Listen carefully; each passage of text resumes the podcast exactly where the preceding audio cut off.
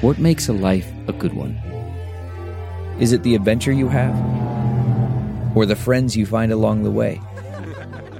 Maybe it's pursuing your passion while striving to protect, defend, and save what you believe in every single day. So, what makes a life a good one? In the Coast Guard, we think it's all of the above and more. But you'll have to find out for yourself. Visit gocoastguard.com to learn more. Man, that sunset is gorgeous. Grill, patio, sunset. Hard to get better than that. Unless you're browsing Carvana's inventory while you soak it all in. Oh, burger time. So sit back, get comfortable. Carvana's got thousands of cars under $20,000 just waiting for you. I could stay here forever. Carvana, where car buying meets comfort, meets convenience. Download the app or visit Carvana.com today. CarMax is putting peace of mind back in car shopping by putting you in the driver's seat to find a ride that's right for you. Because at CarMax, we believe you shouldn't just settle for a car, you should love your car. That's why every car we sell is CarMax certified quality so you can be sure with upfront pricing that's the same for every customer. So don't settle. Find love at first drive and start shopping now at CarMax.com. CarMax, the way car buying should be. Welcome to episode 513 with my guest Melinda Hill. Uh, I'm Paul Gilmartin. This is the Mental Illness Happy Hour, a place for honesty about all the battles in our heads, from medically diagnosed conditions, past traumas, and sexual dysfunction to everyday compulsive negative thinking. This show is not meant to be a substitute for professional mental counseling. I am not a therapist. It's not a doctor's office. It's more like a waiting room that doesn't suck. If, if, uh, we were doing community theater, the introduction to this show would be, Oh, hello. Welcome to the darkness. But there's also light. And then a local band would play some copyright free piece of music off key. Let's dive into some loves. This was filled out by Renee, and uh, they write, I love reading and usually reading voraciously. Since the start of the quarantine in early March, I live in Vienna, Austria, I couldn't concentrate on anything, fiction or nonfiction, but now finally the love comes back. I love my friends because I took them for granted before and thought I was so self-reliant. Well, I'm not. I'm glad I can see them again. I love nature. Luckily, I live close to the woods and I love walking in them for hours. It's also one of the few things that calms my anxiety disorder. Uh, thank you for that. Uh, Vienna is one of the places on my bucket list. I have just always found something that just clicks with me in Germanic countries. Uh, would you lump would Austria be considered a Germanic country? I don't know. When I visited Switzerland, I loved it. When I visited Germany, I loved it. And there's something about Vienna that, uh, I don't know, just piques my interest. So what I'm saying is, can I stay with you? This is a struggle in a sentence survey filled out by uh, Broken Bird, and they write about their depression. I want to bury myself in a pile of blankets in a dark closet and sleep forever. Oh my God, do I get that one. Oh my God. That, that is Hall of Fame accurate. This is an email I got, uh, and uh, they write, Hi, it's been a while since we last spoke. We didn't receive a reply from you last time we reached out. Your Instagram was reviewed by our team. You were chosen to re- represent us for 2020. Looking forward to hearing from you. Oh, looking forward to hear from you. Our IG is you grind official and you will receive free items today. And then in all caps, send us a personal message on Instagram and don't reply to this email. I have to assume the all caps means that this was sent by the president.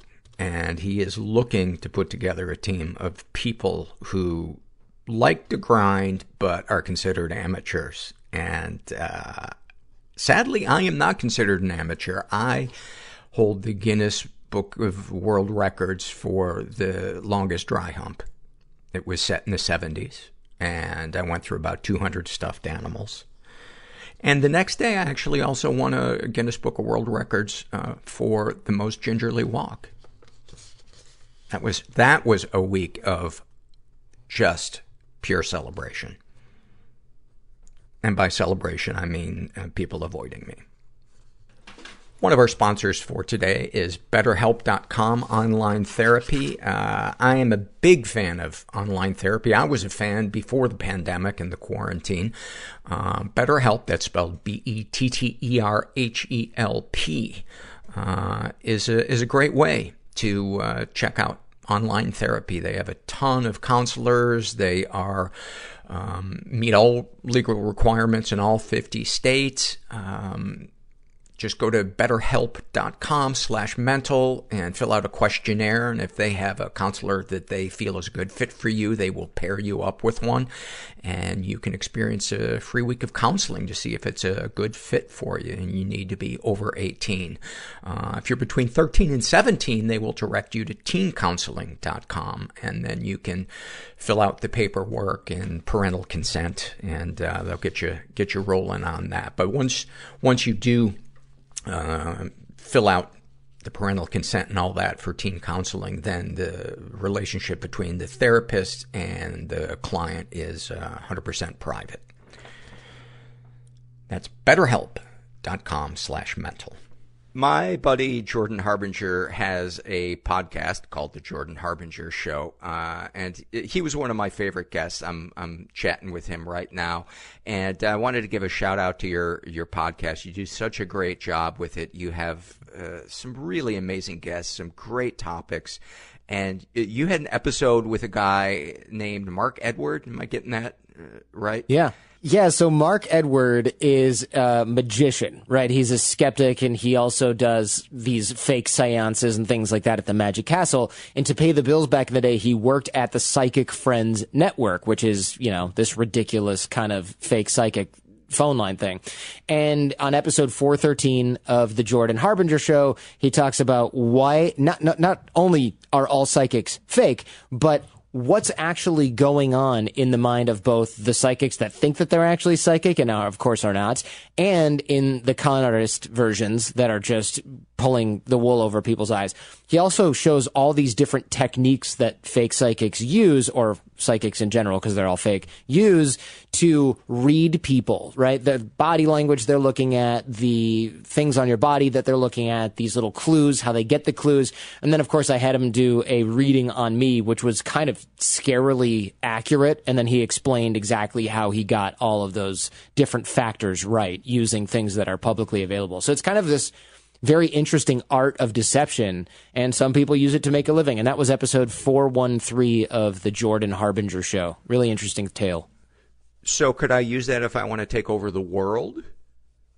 Yeah, you'd have to be pretty good at it, though. I think you'd have to be pretty good at it. It doesn't hold up to scientific scrutiny, right? If you have like a controlled environment, mm-hmm. then I think it falls apart pretty quick. Thanks, buddy. The Jordan Harbinger Show.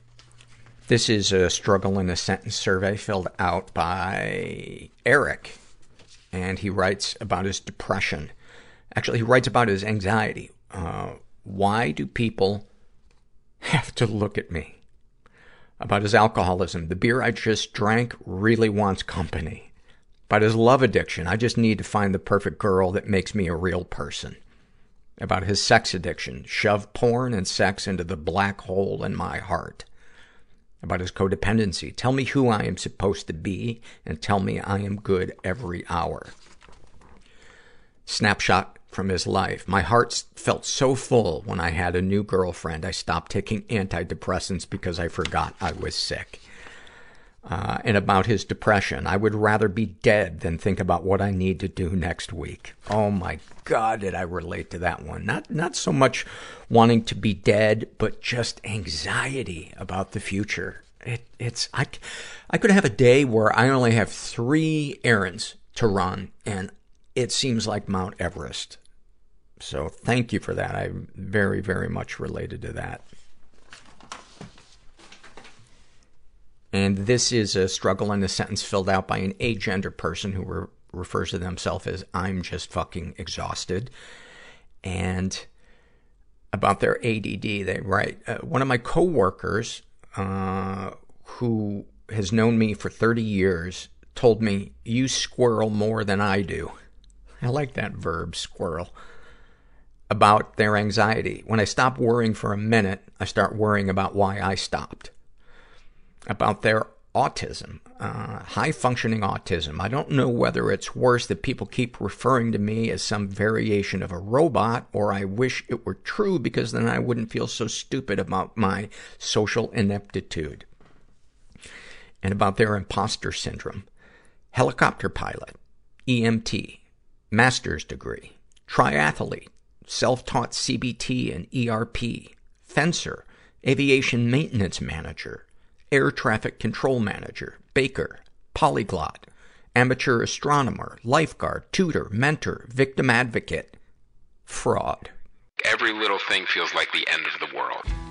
The darkness came so quickly. I was so fucking angry Make me as close to dead as possible and I felt so powerless. without the commitment. If there's a word for it, unbearable. it means somebody else felt this way. The feeling is so intense. It is a lot more work I was frightened all the time. to feed a child's emotional world. Everyone feels pain. Than it is their superficial world. Everyone suffers. My sexual addiction was the shame. My mom ended up killing that woman in front of me and my brothers. I had to feel that shame in order to feel the pleasure. And I was being a dick to everybody. We are social beings. And the only way you're going to get it out is to cry. We need to be with people. I grabbed them by their throats and led them down to the floor and watched the breath leave their bodies. Well, listen, thanks for coming in.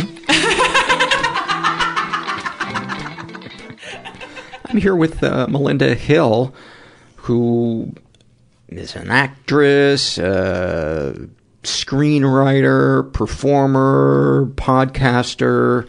Uh, let's give a shout out to your new stand-up special, Inappropriate. I watched a, a, a clip from it, and I I love that you you delve into shit that a lot of people would go, um, that that's not funny territory. Let's let's not go into that. And I mean, it's you know your special's called Inappropriate, but that's one of the things I like is when people get out there on the thin ice and uh, and and find the humor in stuff that a lot of people wouldn't find humor in. Thank you. Thanks, Yeah. Paul. Yeah. Appreciate that. Um, I just did Melinda's podcast, which is called "Let's Process This," this or that. Let's process this with Melinda Hill. Yeah. Um, we had a nice conversation. I enjoyed talking to you. You're a very, very easy person to talk to. I was reading your bio and it said that you moved as a kid 27 times. with- Yeah. With, your father who had bipolar. Was mom not in the picture? Mom was in the picture. She was. Yeah. Okay. But dad was uh, kind of leading the charge. Yeah. Yeah. He was never happier than when he was moving. Really? hmm It's interesting because they say the three most stressful things on people are um, a death, death of a loved one, divorce, and moving. Yeah. And it's kind of like moving kind of is all three of those things because you're divorcing the place you've been That makes sense. and there's a death in your friendships unless you can yeah, I never keep thought them about going. that. And then the other big fear that people have is public speaking. And ironically, I went right into that line of work as a What do you- comedian. what do you What do you think that's about? Being seen?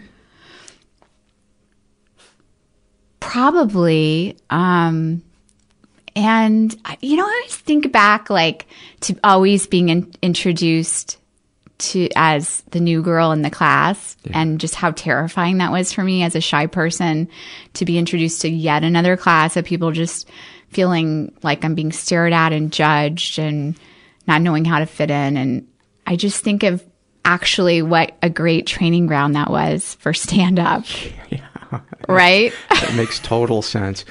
Uh, how how do you think you adapted and your personality maybe was was molded to cope with all of that moving? Um, how did I adapt to it? I think Or did you not? mostly I kind of blocked it out. I don't remember most of it. I do remember I have large chunks of memory just gone and people will write me now on Facebook and say, "Oh, and we were best friends in 6th grade" and stuff like that and I have no recollection who they are. Um, but I do remember like in the early moves, like around kindergarten, when we would move, I would, at night, I would try to imprint everyone's names into my mind so I would never forget them. And I would promise them, I'm never going to forget you. And then after we moved, I would still talk to them in my mind. Really? And try to imprint them. And I I think that may have been the beginnings of some compulsive, you know, um, attention to detail, um, not being able to forget things. You uh, wrote in your bio that uh, you have a rich fantasy life, which would make sense for for somebody who's trying to I don't know, not be present for the, the pain they're they're going through. Talk talk about that. Talk about fantasy and when it began and what some of the things you would escape into. Yeah, um, I would definitely um, start fantasizing about clothes. I would fantasize about my clothes for the year. I would go through every detail. I would make build little outfits in my head.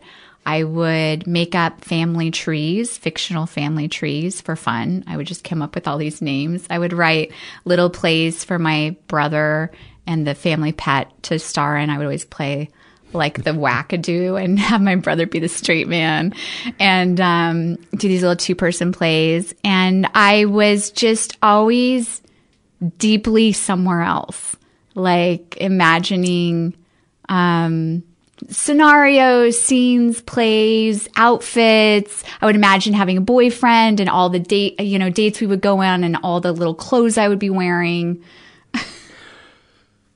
Are there moments when you couldn't block it out that you remember that, that were really difficult?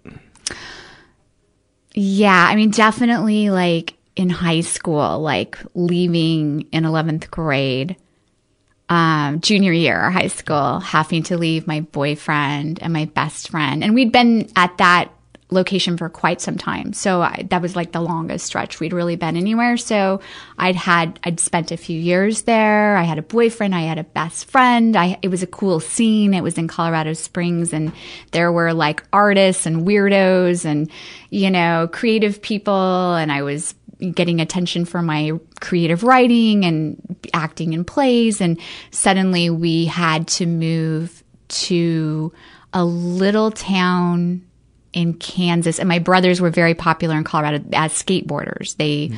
built their own half pipes and were, they had this whole scene in our backyard at all to like 30 skaters oh, at all man. times in our backyard. So it was a very happening kind of thing happening. And then we had to move to this little town in Kansas, 2,000 people, brick streets. And it was like going back in time to the 50s. Like, it's the town where my parents met and they everyone was a football player or cheerleader and every like it seemed like every day was school spirit day.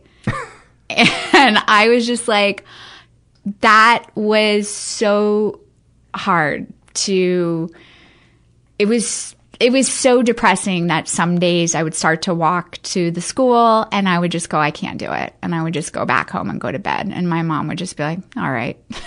she understood. What were the reasons for the, the moving?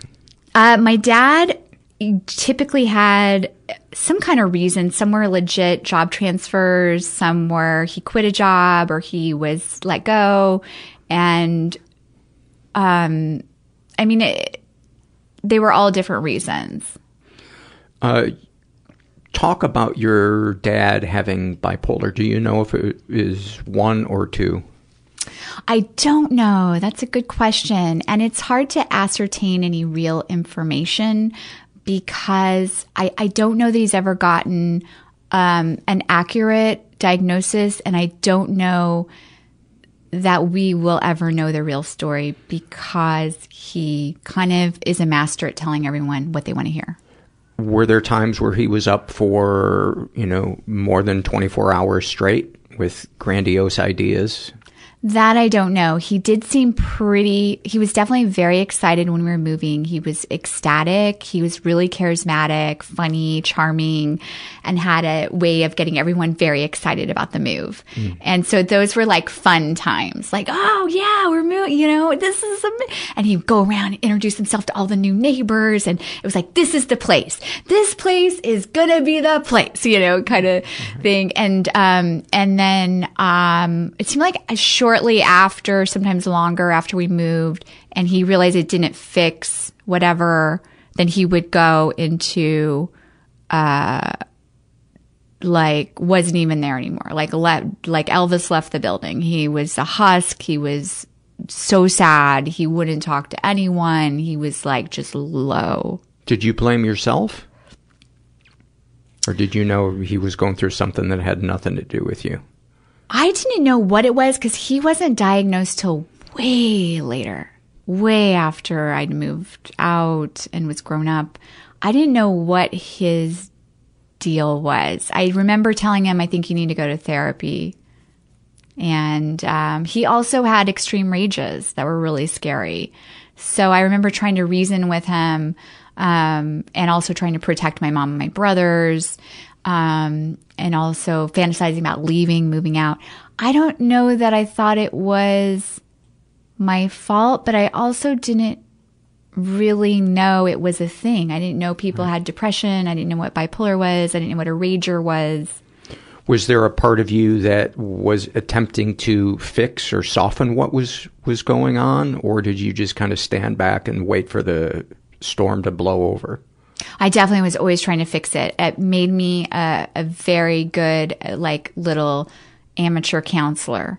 I was like my mom's little amateur counselor, you know, and I would just give her all these pep talks and be like, you can do it. You can leave. You know, you can get out of here. And Well, how old were you when those started? I don't remember what age, but I feel like I've always just kind of been her counselor. She would even call me her counselor. She still does. Oh man, that's so fucked up. It is. It's so fucked up when It's deeply parents when parents reverse the parenting and they become the child. It just robs that kid of their of their childhood. That's such a weight to bear, and they don't know. And it's and it's kind of because I very very much relate. I became my mom's sounding board at like seven about her marriage, and. I just remember feeling like I had to emotionally, you know, keep her spirits up when, when she would get down.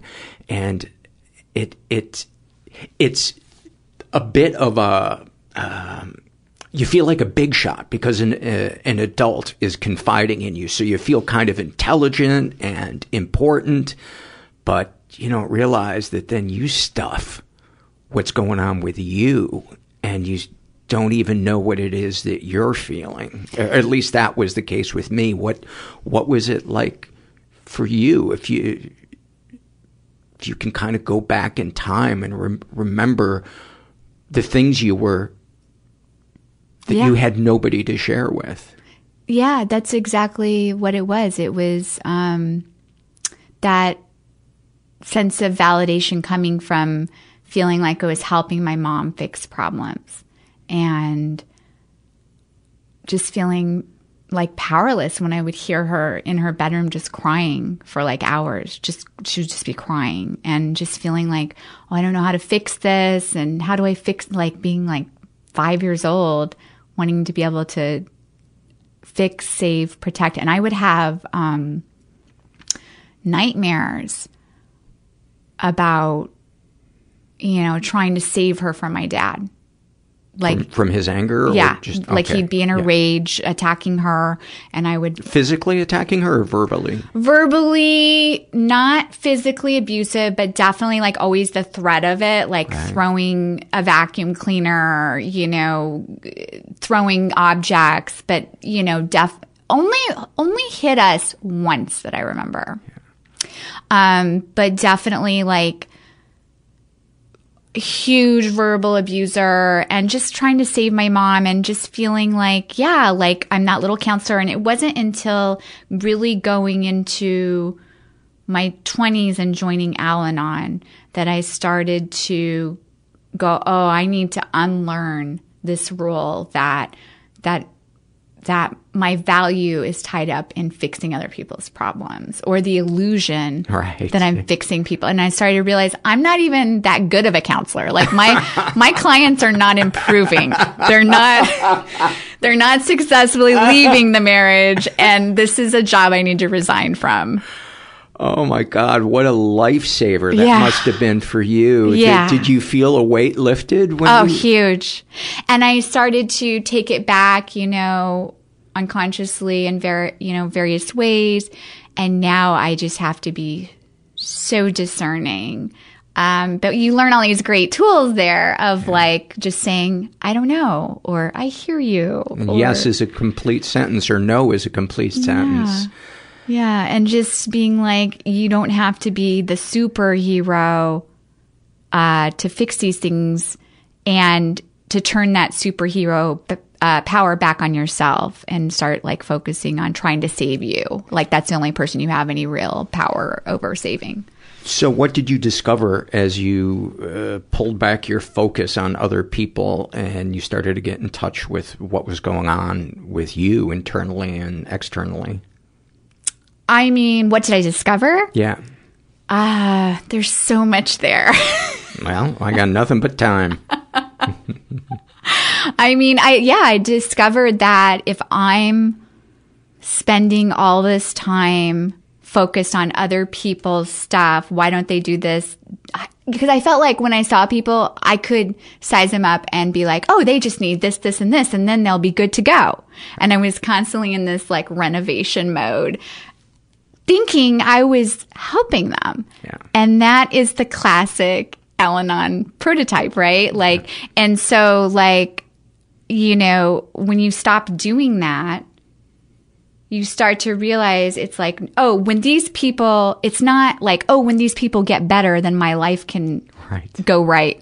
It stops being that and it starts being like, what other people are doing is none of my business. I can't help them. I can't save them. I They're- can't they'll be them. ready when they're ready, if ever, to, to change, to look at themselves, to go get help. That's right. And nobody can help them be ready. And by the way, a lot of people love their pain and they want to keep it going. It makes them feel alive. They have their own reasons for that, whatever. It feels familiar.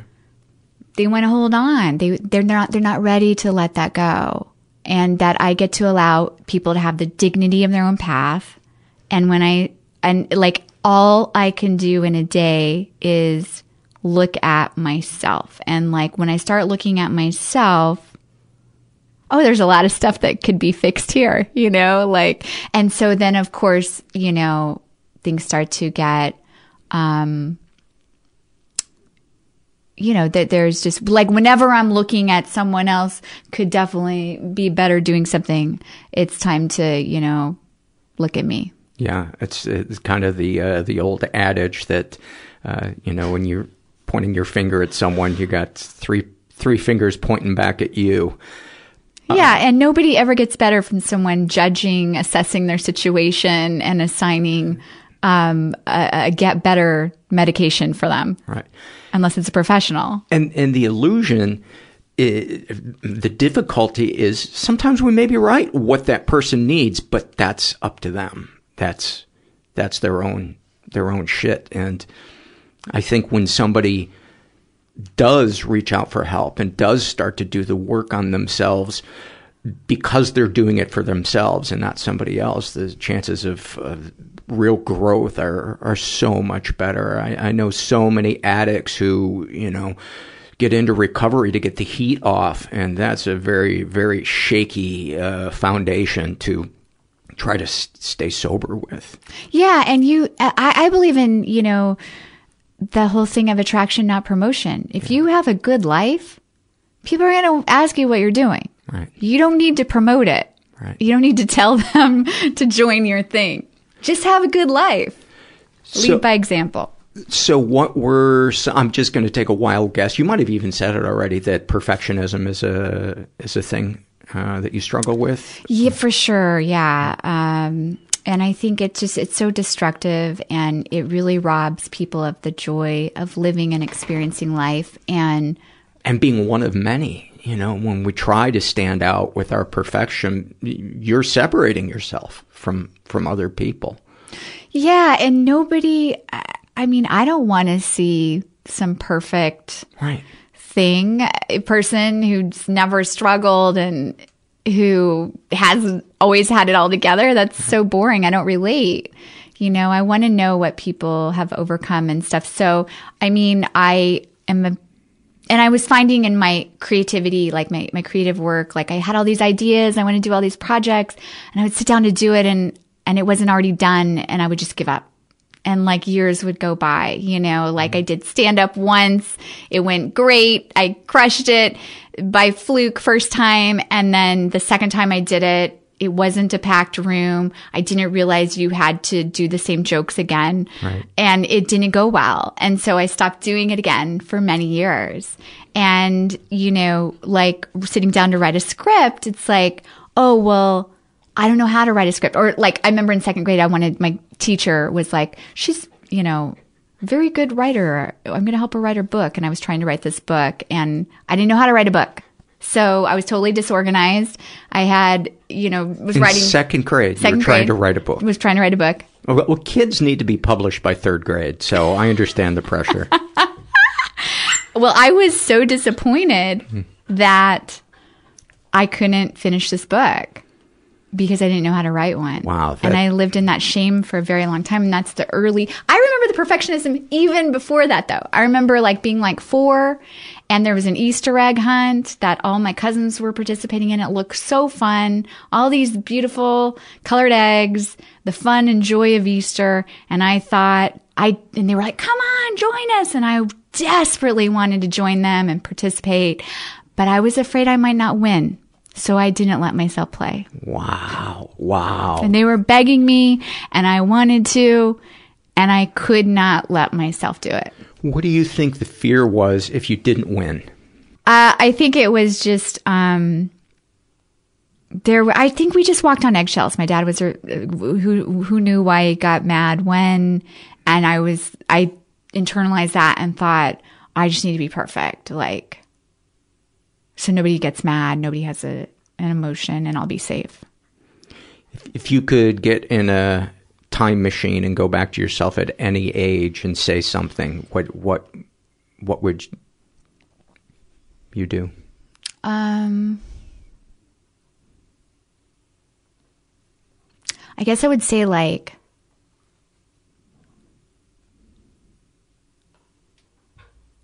you know, en- enjoy enjoy your your day, participate, let people know you. But like even as I'm thinking that, I'm thinking of that little kid who's so scared, who's just trying to survive. Do you find remnants of Actually, I would tell her, ask for help. Tell someone what's going on in your family. And who do you think if anyone you would have reached out to? Well, that's the thing because you're moving so much, you don't really have any roots. But I did try one time, and this is in the special. But I, in, in EMDR therapy, um, I uncovered a memory that um, when I was really young, I tape recorded one of my dad's rages, tried to smuggle the tape into my grandma's house and leave it there uh, so that someone could know what was happening in our house and save us. Wow, that's heartbreaking.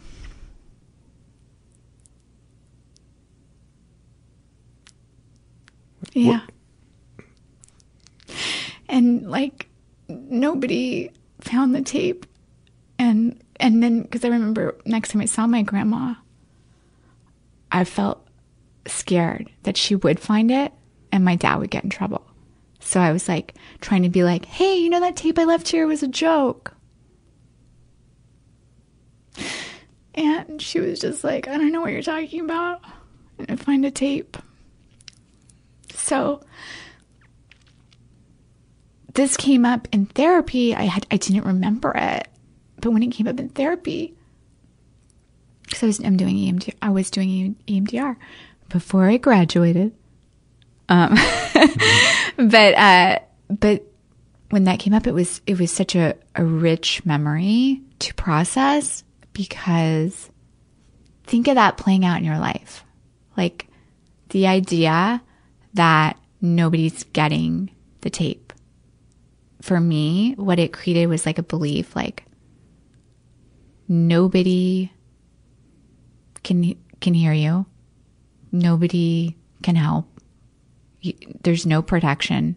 Like you go to all this effort to smuggle this tape out and sneak a tape and nobody's going to help. And so think of that playing out just even as being an entertainment.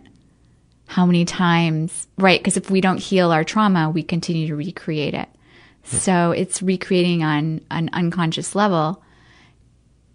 I, I, can think of so many instances that I had like a giant show sold out. Suddenly, the guy didn't forgot to put a you know a tape in the camera.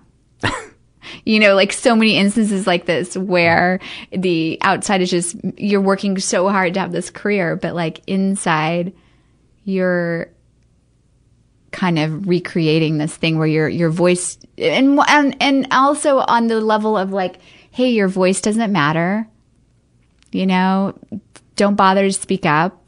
Nobody's going to hear it. Like, like things like, like, that. That like that terrible dream where you scream and nothing comes out. Yeah. It's, I can't imagine what a, a a feeling of powerlessness. Was there any rage in there, or was it just kind of turned inward? I think it was. That's a good question. I think it was turned inward because I remember um, doing step work with um, a sponsor who was saying like, um, I was saying, oh, and I was so mad because I, you know, or I was so s- sad that I couldn't finish this book at age, you know, in second grade at age eight or whatever. And uh, she was like, weren't you mad that you had to leave your school that you liked again? And I was like, oh oh, so when I, instead of feeling mad at my parents, or, you know, I would turn it into perfectionism. Like, oh, I should, like a shame, like I should have been able to write a book by now. Right. Because then you have a sense of control, and the world isn't filled with what seems like chaos and invisibility. Yeah. Yeah, because it's much easier. It's like emotional cutting to be like, um, you know, to to pull that old card, you know, card trick out and be like, oh, I suck. I can't finish a book. I can't finish a script, whatever. Instead of feeling the feelings of like powerlessness. So, what are the ways that you escape into as an adult? To not feel uncomfortable feelings? Well, or are there none? Now I have all these healthy tools. Mm-hmm. So So let's go back to before you developed the tools and give us some snapshots of what that looked like when you were at your sickest as an adult. And then let's have some snapshots from once you found some tools to, to cope.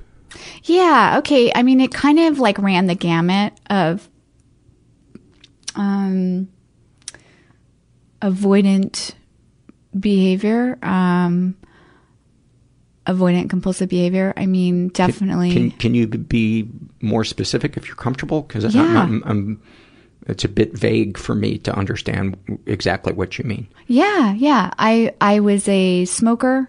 I smoked like pack a day cigarettes. Mm-hmm. I would eat like once a day. Um, hardly ate. Um, was this a body image thing or just a lack of self care thing? I'm talking about like early 20s, just moving to LA. Mm-hmm. I think it was just like, it wasn't a body image thing. It just was, I didn't have any self care. So I would smoke. I would eat like once a day. I didn't know much about nutrition.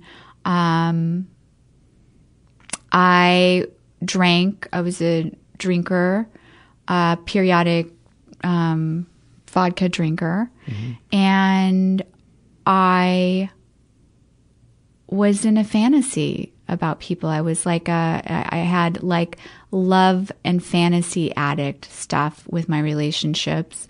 And I was also, um, yeah, that's it. And was tied up with uh, very chaotic people, chaotic, charismatic people who were in a crisis, who Yeah, I your- wanted to save. Your emotional to-do list. yeah, I wanted to I wanted to get in there and save them. And that was preventing me from really showing up for my dreams and goals. What did it look like when you were uh, engaged in, in any of these things, if you can think of real life examples? Oh, it was very painful. I mean, I didn't have a sense of self. I didn't know my value. So I was looking outside of myself, like for validation from career, boyfriends, people. And in that time between an audition and hearing if you got the part, I could not stand that part. I, I couldn't stand it. I and I would have to go to a bar and day drink. Because you might find out that you're not valid as a human being if they didn't choose you. I could not stand it. Yeah, it confirms all of your worst fears is you're not worthy of somebody saying you're special. Yeah, and so you know, and and, and ironically or unironically, um, when I started to do to do work on myself, like around self acceptance and self love and healing and stuff, um, and started to really like love myself and find self acceptance and and inner validation, I started to get a lot more acting work very easily because I also didn't need it because I knew that my value was inherent, um, not contingent on outside accomplishments or somebody else thinking I was okay or any of that stuff. Yeah, there there's a uh, there are fumes to desperation that are so easy to smell uh, if they're not our own. But when they're our own, we don't realize how desperate our eyes can look and our body language and.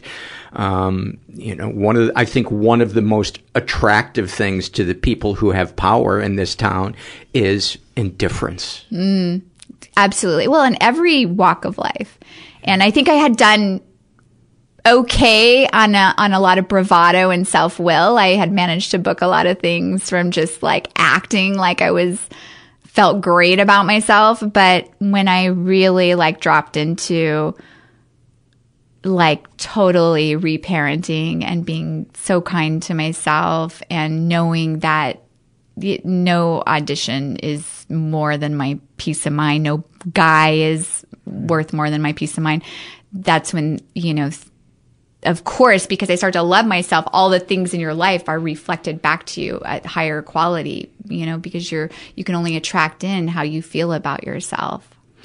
Uh, before you uh, got to that place, what did you, what was the approach to relationships and what were the pitfalls for you? I imagine there were patterns that you repeated over and over.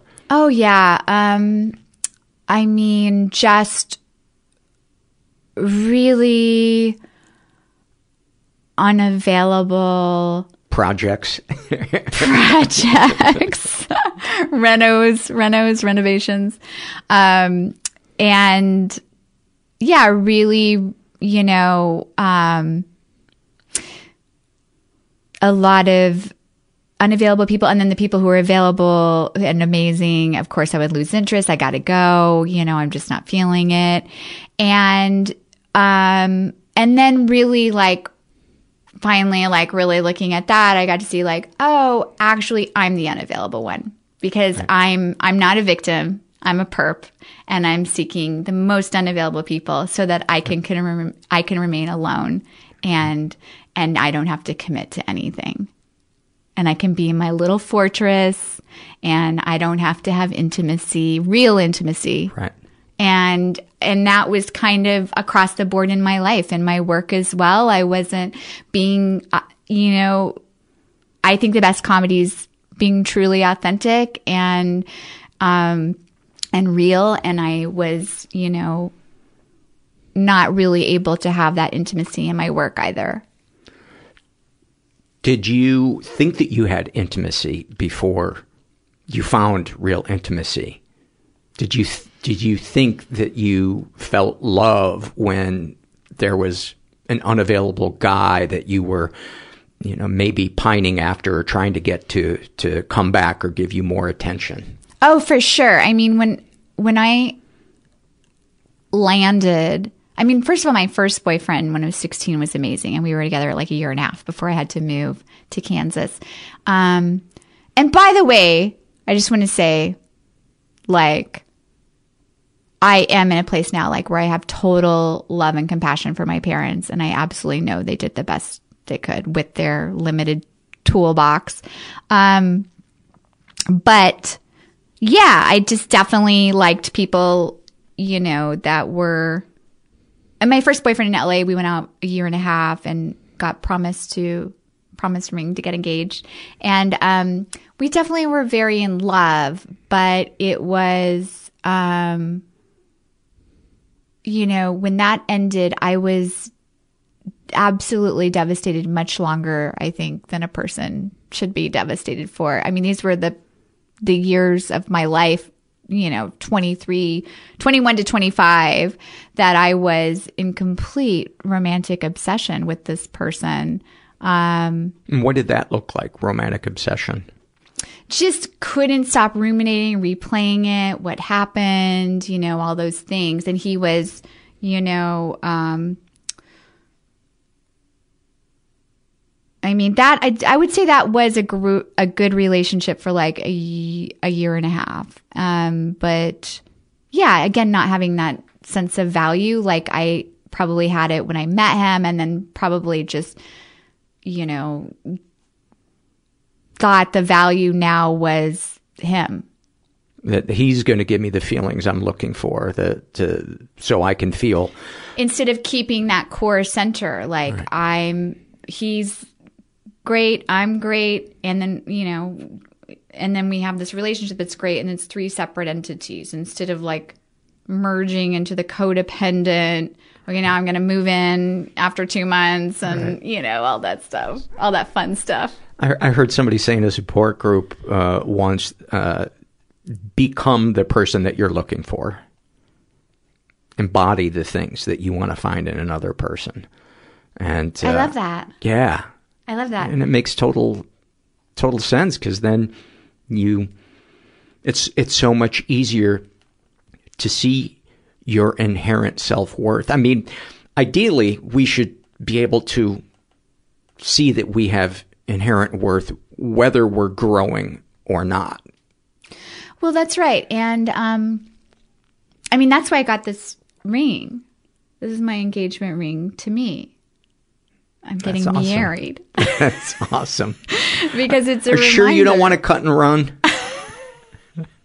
Oh, I do every day, but I'm I'm you know, but I I love this like reminder to just like yeah, that I'm in this I'm building this relationship with myself and I'm, you know, never going to leave me. And uh and so, you know, cultivating like feeling good every day, not contingent on any outside stuff. It's been really big. so i imagine gratitude is uh, a necessary thing for you to get into your head For sure. I do gratitude. I am a gratitude junkie. I wake up, I do my little prayer and meditation, I do my my bulletproof coffee, and then I'm like in the gratitude list. And what's great about a gratitude list, I'm sure I don't have to tell you, but it really does change um your perception and allows you to enjoy all that is here. And I love to take it back and and do, you know, my whole life. And I like to look at it. I call it a winventory. Mhm. I like to go through and look at all the wins and my and I and I listen to my intuition and I call that win tuition. I go back mm. through like my life and I'm looking at all the wins and how my intuition guided me perfectly in that time and how even the stuff like growing up with that family specifically like there's so much gratitude there, you know, that I got a lot out of that and like I they gave me a lot, you know, even though it's not what I would have probably chosen. Um, it made me who I am. It started the ball rolling on you having to find the tools that you developed just to survive, but now you get to break them out and use them in everyday life. Yeah. And just, you know, it gives me so much empathy and compassion for, you know, many of my best friends now are, are bipolar and it gives me so much empathy and compassion for people. Uh, I, I see that my dad is totally separate from his mental illness. He didn't choose that. He didn't choose that rage. It's probably familial trauma, Mhm. you know, but what's, ex- I mean, I wish he could have been happy. I wish he could have gotten maybe the right meds or whatever, gotten help and not dragged everyone through that. But, you know, I'm, do I wish my mom could have left earlier? Yes. But, you know, it gives me compassion and also what's really exciting is it led me to get help because I was in so much pain. And by me helping myself, I get to help countless other people in my work and in, you know, and I wouldn't have any of that help to give if I didn't have to go through that. That's the thing that's so hard to see when we're feeling hopeless and isolated and just nursing our pain in the in the corner of a room, not returning phone calls. We we it, we can't even conceive of the fact that we might feel a sense of meaning and purpose once we get on our feet and begin to feel um, like we got some momentum going. Well, you, you, it rarely looks like a gift at the time. Rarely. It looks like the worst thing ever. Hideous wrapping paper. I don't know if I'm gonna, I don't know if I'm gonna make it through another day. I remember saying that every day. I don't know if I'm gonna make it through this day. And I would tell people. And for a long time, that's why like when COVID hit and stuff, I completely get that everyone is totally freaked out. But for someone who lived in constant anxiety and fear the whole first part of my life, this is like nothing. when COVID hit, I felt like the my outer world finally reflected my inner world. Because when I mm-hmm. would go grocery shopping, I would buy four tubes of toothpaste. I would, you know, when COVID hit, I had 20 rolls of toilet paper, 20 rolls of paper towels because that doom part of my brain has been there forever. Yeah, yeah. I mean, and and it's like I, you know, I'll read, you know, the news and sometimes I, you know, I'll go there, but like typically I'm like typically like that the first part of my life felt like a war zone. And now it's like there is joy in each day, no matter what chaos is going on in the outside world. There is gratitude. There is peace. There are ways to get to feeling good. And sometimes, or just feeling at all, I think is a success. Like just, just crying, just crying, being able to feel your feelings instead of, you know, stuff food in it or text some unavailable guy or smoke a pack of cigarettes, you know, just to have tools and to be able to feel the feelings. That's part of being in life. And that, and I, I consider that a gift today because there's so long I, I couldn't be in life. That's so true.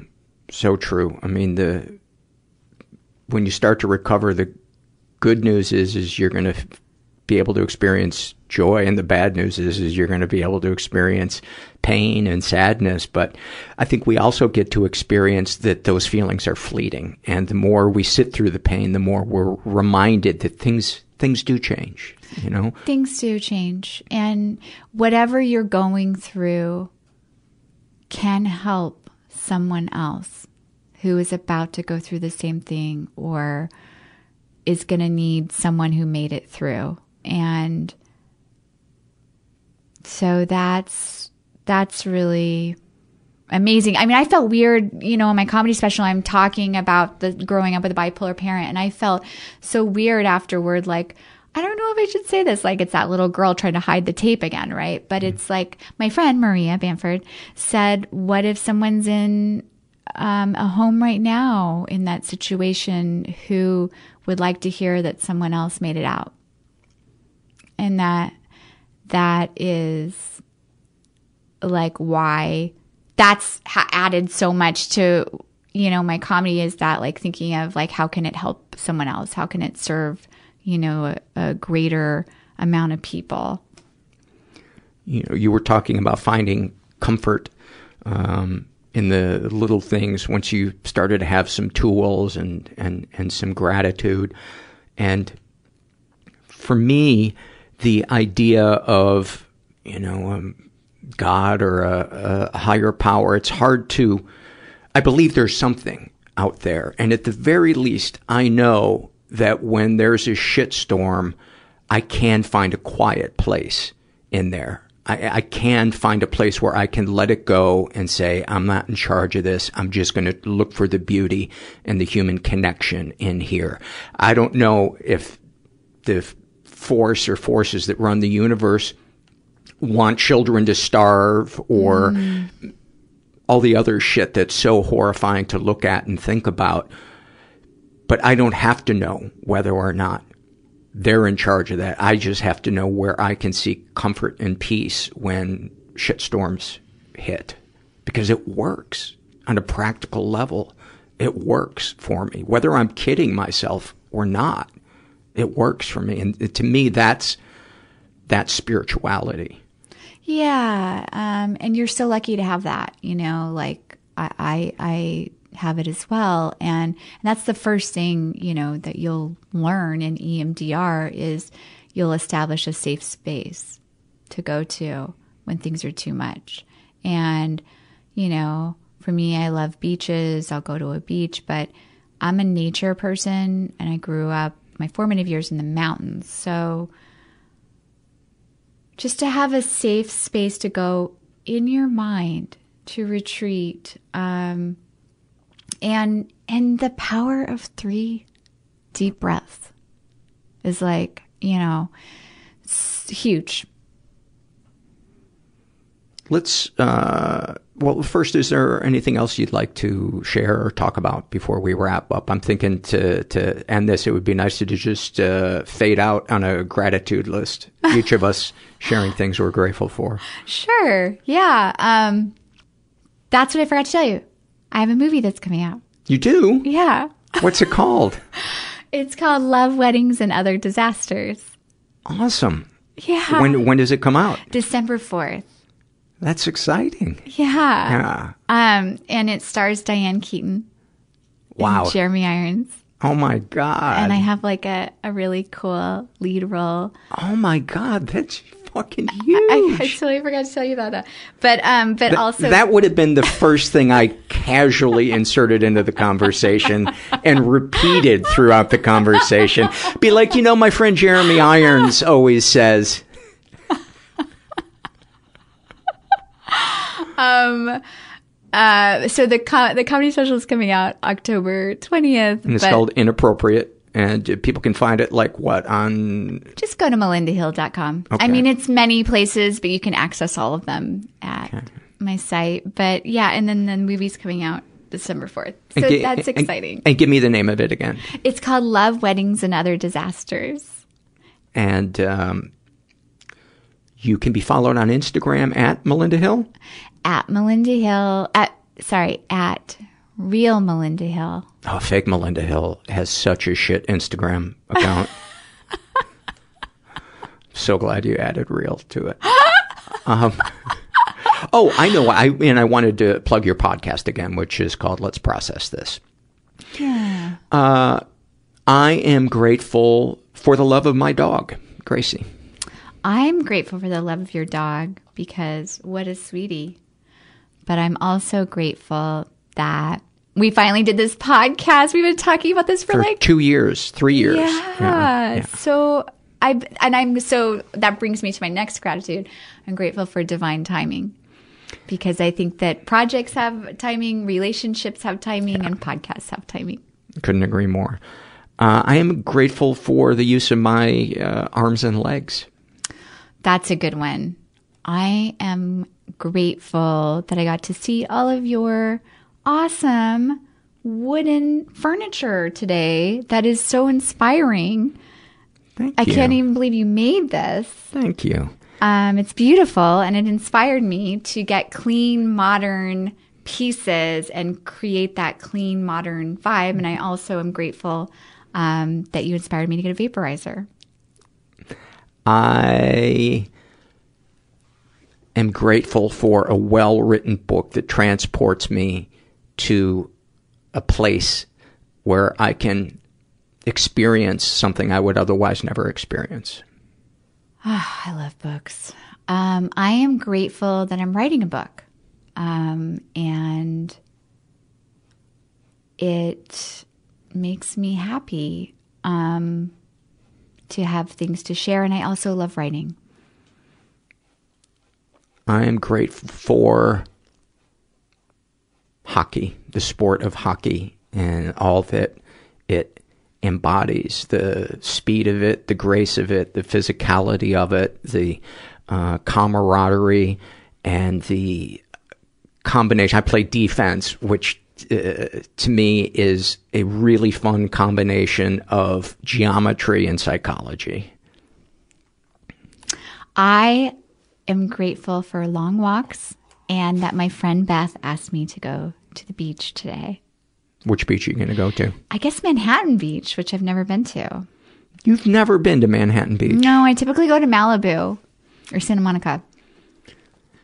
I am grateful for uh, fall days when it's still sunny out, but the high temperature is around 65 or 70.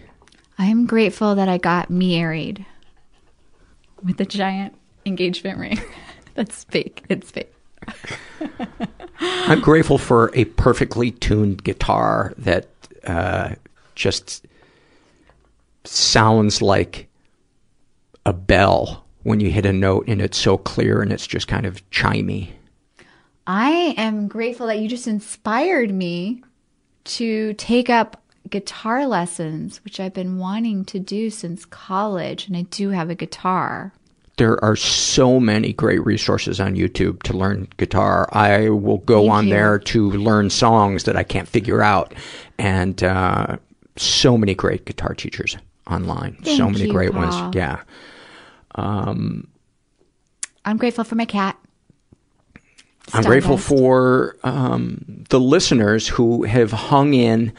Uh, uh, this is probably going to sound incredibly self-deprecating, but it, it truly is what I think and feel a lot of times. Who have hung in through the so-so episodes of the podcast, and um, Which one's were So So?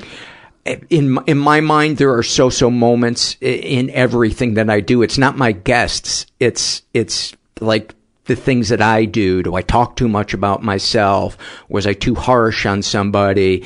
Did I overlook some truth because I was afraid of being disliked or coming across as as critical? You know, on and on and on. And you know, as as a comedian, that part of our brain that dissects and criticizes things so we can turn it into laughs is also there in our daily lives telling us, oh, this is wrong. This is wrong. You know, I know. You know what I've been trying to do, and I'm grateful for this, is a day at a time, I'm trying to abstain from shame so hard. and going, I should have, shooting all over myself. I'm trying to abstain from it should look like this. I should have done that. Um, I should have said more. I should have said less. And I'm trying to just trust that my intention it has been received and what I did was enough. It is so challenging. So challenging. Uh, give me a gratitude. I'm grateful. I'm grateful that I have my podcast because it is connecting me during COVID when it's been so lonely and isolated. It has been a way to connect with others. Um, and you know, I got to talk to you and I got to talk to so many great people and and and and it's also healing my perfectionism because it's not a perfect podcast. It, the sound is weird. It's on IG Live. It cuts out sporadically. And that's allowing me to do something imperfectly and to let it be about connection and not isolating. Well, I think that's a great one to, to end on. Melinda, thanks. I'm so glad we finally got to do this. And uh, me too. people want to know more about you, they can go to melindahill.com and uh, find it all there. Thanks, Paul. Thank you. What a sweetheart. And I mean that in the most condescending uh, way humanly possible. What a what a nice conversation. It was nice to finally get to meet her. This episode is sponsored by When Breath Becomes Air.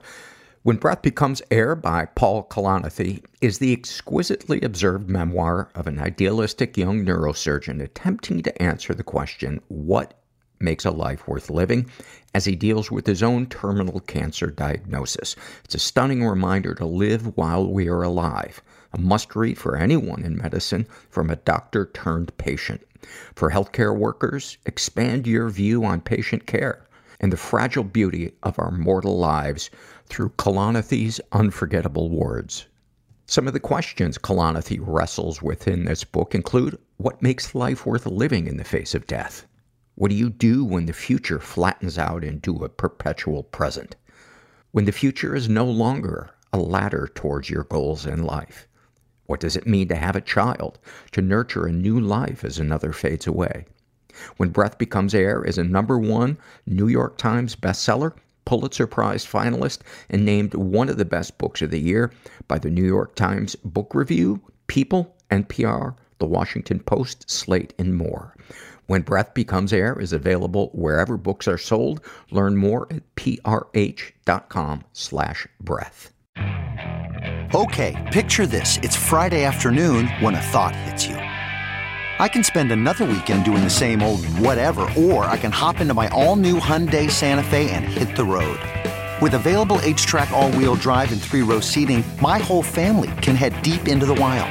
Conquer the weekend in the all-new Hyundai Santa Fe. Visit HyundaiUSA.com or call 562 for more details.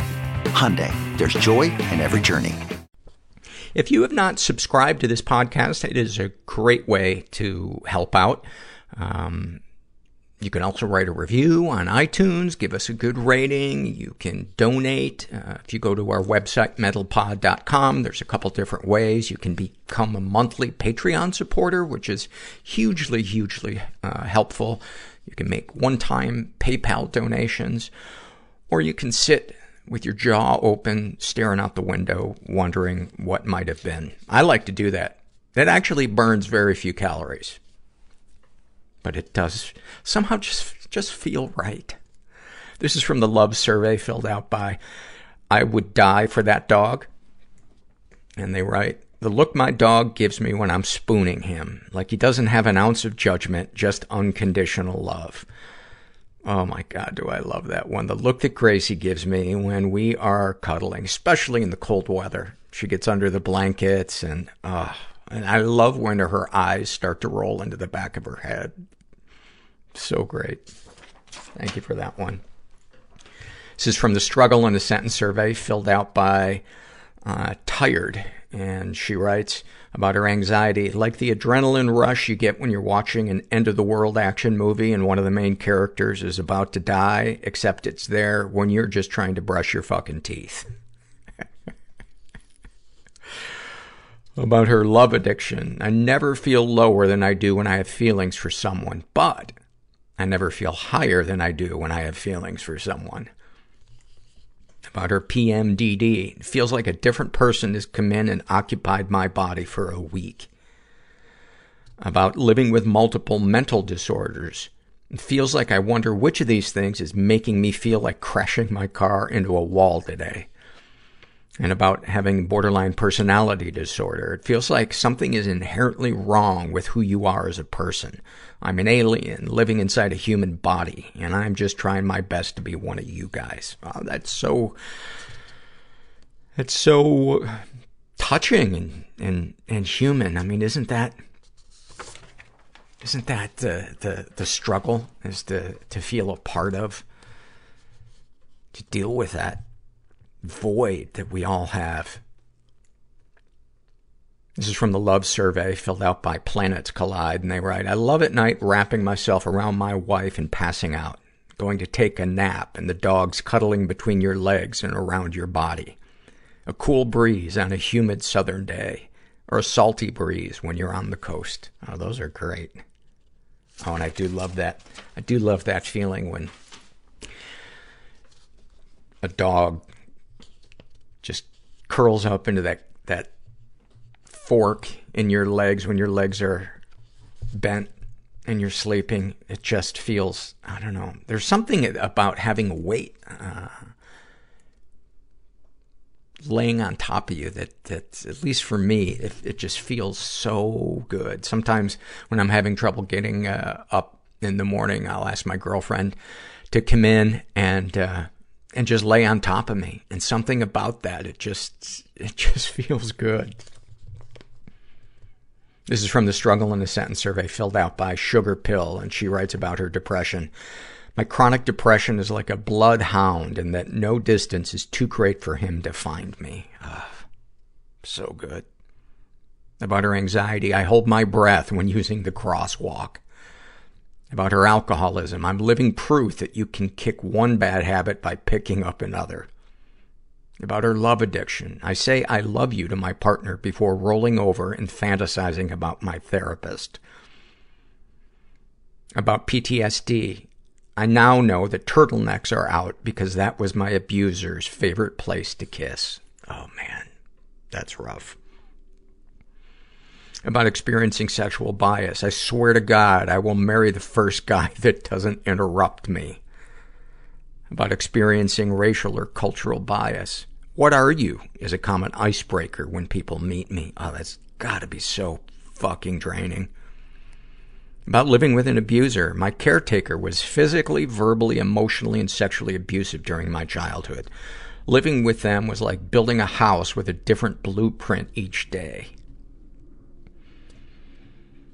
About her anger issues. I resent the toddler who frowned at me from his shopping cart seat as I left the liquor store in Florida on the afternoon of December 23rd, 2014. Oh yeah. Holding, holding on to a nice resentment. About her perfectionism. Remember when I tried to keep up with email during the 5150? About her body dysmorphia. I see myself via broadcast delay. I think I look good years after the picture was taken. Oh, that's so true. That's so fucked up that we can only appreciate how we looked until a decade has passed. And about experiencing the pandemic. Like early sobriety, I'm once again trying to parse out the difference between isolation and solitude. Snapshot from her life. The year before I stopped drinking, I went to the doctor for what I suspected was a UTI. The doctor mentioned that my urine sample had a high level of alcohol. I thought it was absurd for the doctor to mention that. Sure, it was 9 a.m., and sure, I took my coffee with whiskey, but how dare this fucking doctor insinuate that I had a problem? I was so sure it wasn't a problem that I automatically countered that doctor's claim with a lie. That alcohol must have been from a party I went to the night before. To this day, I'm amazed at how beguiling denial can be. So true, man. Oh, the wall. The wall of denial. Keeping us stuck. And it's so hard to see it when we're stuck behind it because it just seems like the truth. This is a happy moment filled out by Orc Liker, and she writes, I'm 24 now, and my mom died from her ALS about 18 months ago. Things had always been rough in our relationship, and sometimes it's hard for me to remember the good parts. Last week, I was looking through my closet for a sweatshirt to wear to work, and I noticed one I didn't recognize. At the bottom of the pile of folded sweatshirts was an intensely green, in that vintage 80s way, sweatshirt that had been my mom's from when she was in a sorority. I'm post-college, but sororities are something I despise as an institution. Maybe I'm bitter because I've never been popular or pretty or social enough uh, for them. But shut up. No, I'm not. Anyway, I put it on and felt so comforted. This sweatshirt was the kind of thing she would have worn when I was younger and we were closer. I feel safe wearing it. So much so that after watching a scary movie, I lay it over myself like a blanket when I went to bed for comfort. I was always intimidated by sorority sweatshirts, and now I can wear it like armor to the grocery store on days I feel small. Plus, the nerdy side of me pretends the weird letters are ancient tunes of protection from evil. Things were really rough between us for a long time, including her death, but when I was little, I sometimes thought the whole world of her. And I think finding this old sweatshirt has helped me remember that. I wish I could have fixed things with her, but I try hard to remember that there were good times too. Oh, thank you for that. That is, that is like the definition of bittersweet. I remember after my dad died in 2006, going into his bedroom and, uh, and just going through his clothes and, and smelling his clothes. This is a struggle in a sentence survey filled out by Bad Wolf, and uh, she writes about her depression. Bipolar. It's like a kite's blowing me away and an anchor is pulling me down. Ever since my diagnosis, I feel like I'm struggling to find my true identity. What is the true me? Somewhere between this mania and depression lies my true form that my therapist wants me to find. But what is that? That's deep. That is deep. And I think so universal for those of us that struggle with uh, uh, uh, mental disorder. Um, I I have found that it's the pursuit of finding our authentic authenticity that is the thing to focus on more than you know saying am i there yet? Have i found out who who i am? I i don't think we ever fully find who we are. I think it's you know that that thing they say in recovery about peeling the layers of the onion and and i think trying to be satisfied with the the path along the way is the is the thing to focus on this is a happy moment filled out by a guy who calls himself Instability Man. He writes, I've spent the last four years seeking an understanding of my mental illness. I bounced between 11 psychiatrists, feeling like a failed experiment. Two months ago, I met my current provider, Dr. K. Dr. K spent the last few months helping me express my problems in ways I never thought possible. He listened to me, laughed and cried with me, but most importantly, understood me. I can now happily say that for the first time in a decade, I am H-A-P-P-Y happy. Don't settle for the provider you can get. Look for the one you deserve. Wow. Kudos to you, man. Kudos to you. Any comments to make the podcast better? I want to expressly thank you for your dedication to this podcast. When I couldn't express how I felt when I was struggling, you and your guests helped me find the words. I hope you don't mind. I've made you my patron saint, Paul. I wish you well. I hope that you have fashioned a little voodoo doll of me that you wear around your neck. And if that seems like too much of a hassle, I will just come and hang out with you. And people say, who's that dude? You can say, he's my patron saint. And I'll go, what's up? Tell him I'm a, I'm a modern patron saint. Maybe flash a gang symbol or two. Just keep them off balance. This is a struggle in a sentence filled out by a woman who calls herself Cupcake. That's interesting. Uh, calls, she calls herself Odd Cupcake. Um, and that is how people say I look from the side. About her depression, suicidal. Everyone at my funeral will be strangers that don't know me, and it's all my fault. I don't think you're being hard enough on yourself. I think, I think you needed uh, a third or fourth thing in there to pummel yourself. About her compulsive eating, at least I didn't eat from the trash can. About living with an abuser, living with my ex, being treated like I deserve is better than being alone.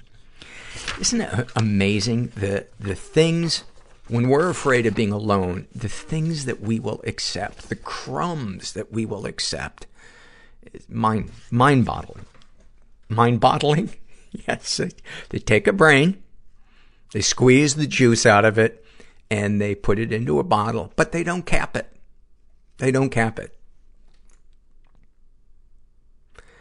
Uh, any comments to make the podcast better? Maybe more cringy jokes? No, I think, I think we are at our cringy joke limit. This is an awful moment filled out by a woman who calls herself Give Me Peace. And she writes, I have acne and I use a retinoid cream on my face that makes my skin dry and fragile. Today, I felt crippled by my loneliness and was shocked that I was able to cry for once. My antidepressants don't like me crying one bit, so crying for once was a miracle. As the tears rolled down my face, my skin began to burn. oh. Thank you for that.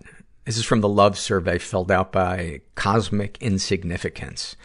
And they write, I love my dog. I love the way she rests her head on my shoulder in the car when she's still sleepy in the morning. I love how, during our walks, when she gets to see the neighbor dog down the street, they bump noses. Her tail flails like a helicopter blade, and she returns to me bouncing and ready to sprint anywhere out of pure joy. I love it when she burrows under the couch cushions and erupts from them after a silent pause, like a great white, great white attacking a seal. When she's feeling playful and tosses a ball to herself, chasing it like she can't catch it only to do its, do it, so then flick it away again. I read dogs have evolved to read the human face for emotion, so I make it a point to smile at her every time she looks at me, even if it's fake. Even when I feel overcome with sadness, knowing that our time together is rapidly coming to an end. The arthritis is taking a toll, the tumors spreading, her ep- epilepsy constantly on my mind that could at any moment take her from me. I still look at her and smile because although it's destroying me, she needs to feel like everything is going to be okay. That I'm going to protect her and spend every last penny, penny I have on her comfort and treatment. That despite the living hell that life is, I would always choose her and love her forever. She's my favorite anything on this planet in a universe that doesn't care if any of us exist. But I care that she exists and she cares about me.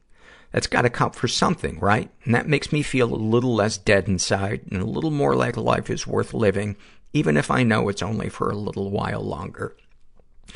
Wow, there's some heaviness there in, uh, in that, that love. But man, that's, I relate to so much of that. I was so afraid to get another dog after my last two dogs died because it was so painful and I didn't want to feel that pain again. And then the universe put Gracie in my life. And, uh, oh, I'm so glad. I'm so glad. This is a struggle in a sentence filled out by Heather about her depression. She writes, I once heard depression described as feeling homesick for a place that doesn't exist. I burst into tears because I've never related to anything more, and I finally had a way to explain how I feel. That is such, such a, an apt description I think of depression. I think of addiction. About her anxiety. In the throes of anxiety, I struggle to focus, feel pins and needles in my hand and feet, sometimes feel very physically weak and constantly on the verge of tears and panic attack in the moment. About her alcoholism or drug addiction. I smoke so much weed that it sometimes doesn't make me feel high anymore. I heard somebody say one time, bottoming out on weed is like getting kicked to death by a rabbit. And I have experienced that. That is, it is such a slow decline into just fogginess and complacency. About her anger issues, I'm quick to respond or snap out of frustration that rises in me quickly. Mostly, mostly around the people that I love and feel most comfortable with, and the people that I don't even really care for get the fake, patient version of me. I hate the feeling the second you snap and instantly regret it. Thank you for those. And, um, you know, it might be, it might be worth checking out, giving up the weed for a little while and feeling your feelings so, so you can, you can deal with them. I mean, one of the things, you know, not that I'm uh, against recreational drug use, but I think when it becomes the sole coping mechanism for us and we're doing it more than we want to, uh, it's, I think it's, it's worth trying another route. This is from the love survey filled out by Josh. He writes, I love raising my son in an emotionally healthy way. Coming from my childhood in which I was emotionally neglected and sexually abused, I feel like I'm really breaking that negative cycle. I've been through years of therapy now and it's helped me so much with raising him. I can tell because of how comfortable and open he is with expressing himself. He's seven now. He has the confidence that I only wished I had when I was his age. I'm fortunate with how much time we spend together. Our favorite activity is skateboarding. I'm having fun getting back into it. I used to be pretty good, and he's getting really good at it too with me teaching him. Man, do I love that. I just love seeing parents having fun with their kids and really, really being present. So awesome. And then finally, this is uh, from the love survey. Uh, this is filled out by, uh, that wasn't trauma. That was my childhood. And they write, uh, I love the sound of my coworkers in the morning. I'm the administrative assistant for a small corporate office, so I sit between the two wings of the one floor building. Being surrounded by the sound of friendship, laughter, and frivolity so early in the day makes even a bad morning so much better running down a slight hill, not steep enough that you're tripping over your own feet, but just enough of a decline that you have little moments of extended weightlessness between strides. That's such a great one. Listening to this podcast, audiobooks, or videos, and hearing someone say exactly what you've been trying to put into words your entire life. It's like you can breathe again, even if just for a moment, because someone has lifted the fog and shown you a glimpse of the path you've been desperately looking for. That feeling of an immense validation is more healing than I ever imagined. The first line mowed in an overgrown lawn. Oh, that is a great one. The first sip of a drink you've been waiting for all day long. And for me, that's a good iced coffee. The smell of Gracie.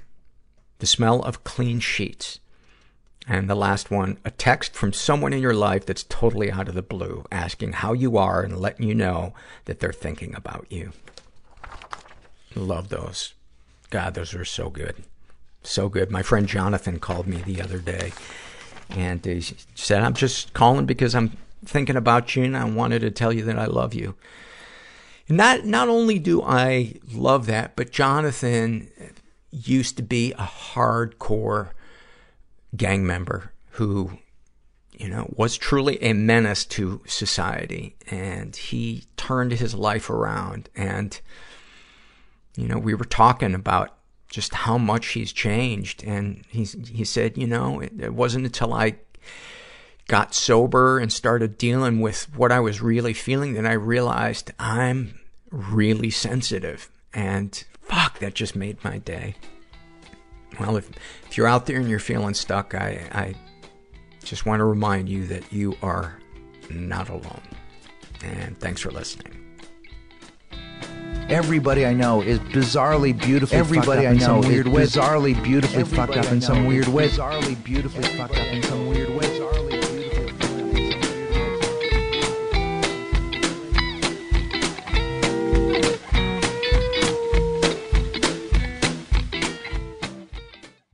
Look around. You can find cars like these on AutoTrader. New cars, used cars, electric cars, maybe even flying cars.